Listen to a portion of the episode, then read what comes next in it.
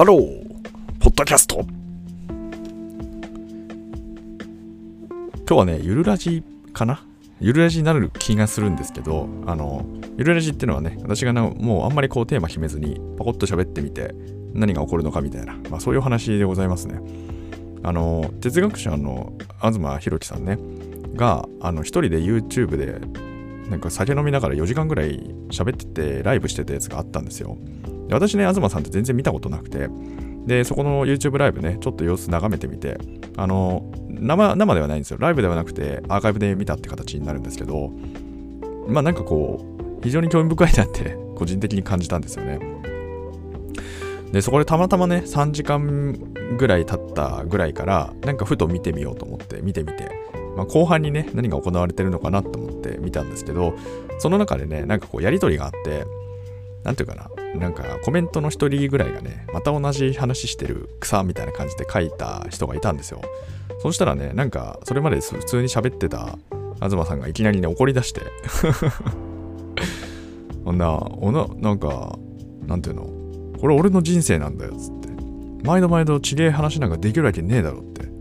同じこと喋るに決まってんだろみたいなこと言ってたんですよ。で、すごく随分怒ってて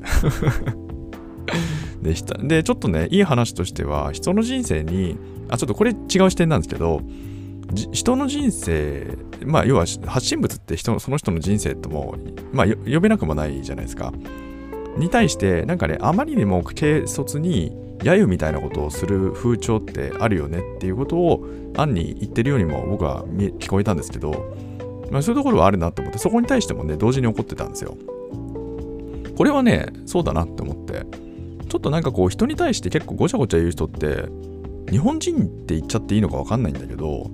ちょっとなんかこう、割とカジュアルにやりすぎる人って多いですよね。まあ、そのあたり、なんていうこう、いじり文化っていうんですかね、お笑い的ないじり文化って話かもしれないんですけど、僕ね、これあんま好きじゃないんですよ、実はね。すごい好きじゃないんですよ、いじりって。だからそれがね、なんかこう、悪い風に作用してんじゃないのかなってのは、今のところの僕の世界の見方なんですけど、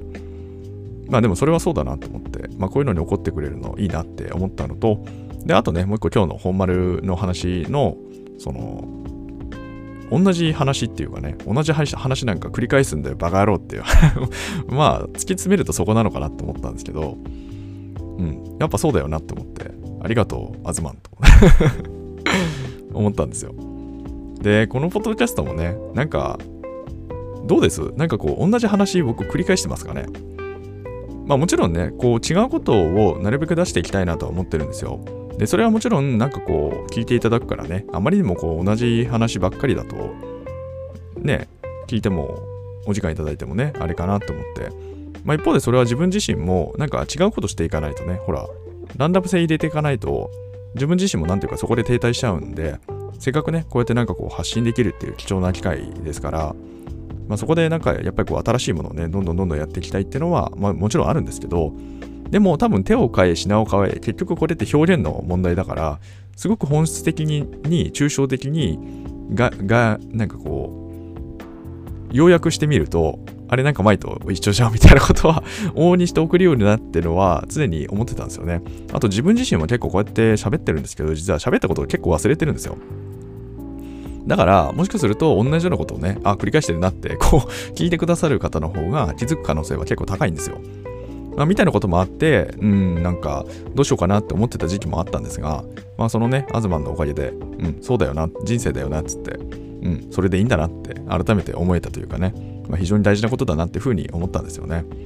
うん、だから怒ってくれて、本当に良かったなと思って、なんか、あの、揶揄した人ね、ありがとうみた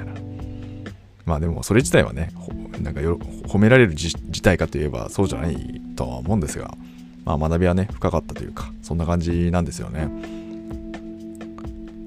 だから自分がどれだけこう同じ話をしてるかって話でそういえばねなんかこうおにぎりチャンネルってところで、まあ、一応ねたびたびライブしてて、まあ、今のところねまだこう遊びに来てくださる皆さんいるので、まあ、定期的にやってるっていう側面があるんですけどあの僕はね結構なんかこう価値っていう言葉その中でね、ちょっと教えていただいたんですけど、価値っていう言葉を随分多用する裏っていう風にね、ご指摘いただいたんですよ。価値ね、価値っていうことはね。自分で全く意識してないんですよ、これ。これね、なんかこう、目から鱗と言いますか、ああと思って。あちょうどね、そのアズマンの話を、そのおにぎりでもね、してて、あつまりそのアズマンが、あの、ビール飲みながら配信してたんですよ。で、僕いつもね、ライブ配信するときってお酒飲まないようにしてて、なるべくね、たまにその飲んだ後にやることもあるんですけど、でもなんかその、あんまりなくて、でもなんかこう、アズマンがやってて、どういう心の気持ちっていうかね、なぜこれをやってるのかっていう気持ちを知りたくなったんで、僕もその、土曜日の日なんですけど、ビール飲みながらやろうと思って、まあ、アズマンの真似事をしたわけですよ、要はね。まあ、すぐ真似したくなっちゃうんですよ真似したくなっちゃうっていうかね、なんでそれやるんだろうって気になるじゃないですか。で気になったらそれ自体をやってみるしかないからね。やってみて自分がどう感じるかしかないじゃないですか、世界っていうのはね。だからやってみて、で、その中でね、ちょうどその話、今日とね、あの、被る話ちょっとしたんですけど、まあ、ちょっとごめんなさいね、これ、あまりでも面白いからこの話何回もしてるん ですけど、でもその中で、そのね、かなりね、ポッドキャストもね、この古くからね、聞いてくださってる、あの、お一人のね、方に、価値っていう言葉使ってますよねって言っていただいて、もうめっちゃおもろっと思って。これはね、自分で気づいてなかったんですよ。でも未だに気づいてないんですよ。僕は価値っていう言葉はね、どれだけ使う多用してるのかって話。これ皆さんいかがですかねで、まさにね、この同じ話っていうところで言った時に、結局この喋り方としてはもしかすると、まあ違うというか、まあ当然ですよね。だって全然違うしゃべり口ってもう表現ですから、ね、同じこと話しようと思っても、まあ、人間なんで不可能なわけですよね。同じように喋るってことは。でも、なんか本質的に同じようなことを喋るってことはまあできるわけで。だから手を変え、死のを変え、でも結局一緒なんだよみたいな話ってなった時に、まあでもね、この場合、この、このケースにおいては、僕はその表現ってところも価値っていうね、言葉を多用するって話なんで、まあ、これはこれでまた面白いなと思ったんですけど、どうですかね、価値っていう言葉ね。いまだにちょっと僕も実は分かってるようで分かってないんですよ。まあでもか、だからな、なぜね、その価値というものをすごく重視するのかって話は、うん、自分の中の探求テーマとしてはね、一つ面白いなって思ったんですが、まあ、みたいなね、そんな話がありまして、まあだからその、まあ価値ね。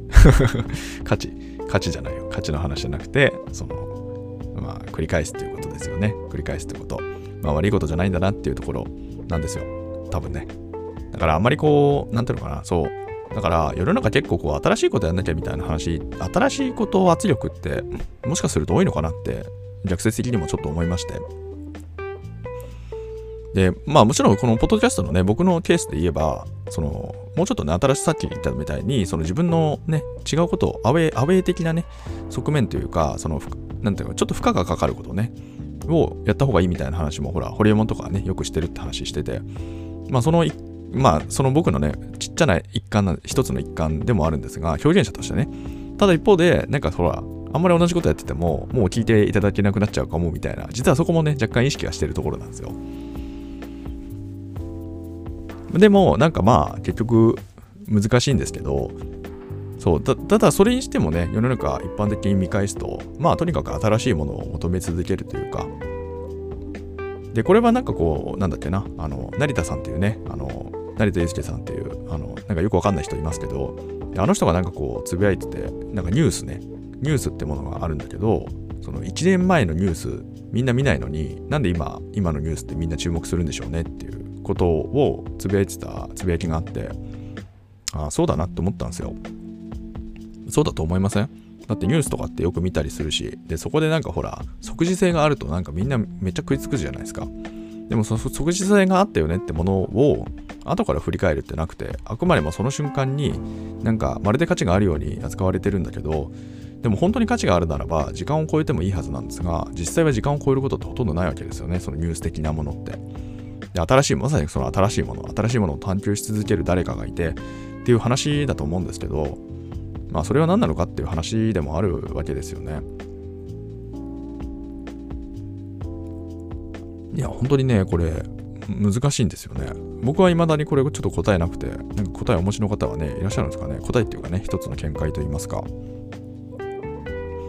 うん、だからその僕の中でね、だからその新しいっていうのはあくまでもその自分対自分なんですよね。対自分の中で昨日よりも新しいっていうぐらいで、その新しいっていうのが世間一般的な新しいかって言われると、そこは違うっていう形になるべくしたいなと思ってるんですよ。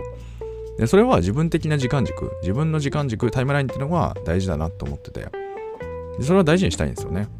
である意味で世の中とねじ曲がっててなんかちょっと違うというかずれてる方が僕は心地いいんですよ実はね。でもずれてる方が心地いいと言いつつもなんかどうなんだろうな。まあでも僕はホリモンとか追いかけちゃうからそうするとずれずれないずれてないのかな。どうなんだろう。どうなんですかね。まあ、皆さんから見てねどう映るかって話なんですけど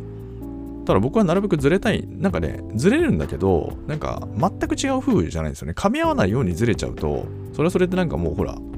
全く交差もしないから良くないかなと思ってて。なんか噛み合うんだけどめっちゃずれてるみたいな状態がすげえいいんですよね。でそれはおそらくねなんかこう僕結構天の弱なんでみんながこっちに向かい出したぞって思ったらもう違う方向行っちゃう人なんですよ。だからなんかこうみんなが向きそうな方向を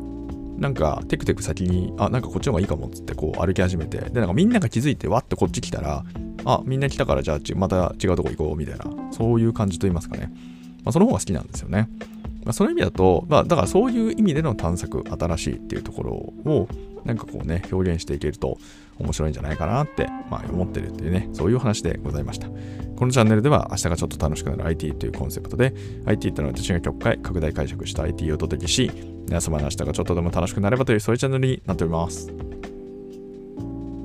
うん、なんか今日全く決めらずに喋っちゃうんですけど、なんか最後の方よくわかんない話になってきたんで、ちょっとおしまいにしようと思います。それではね、皆様とまたお会いできる日を楽しみにしております。Have a nice day.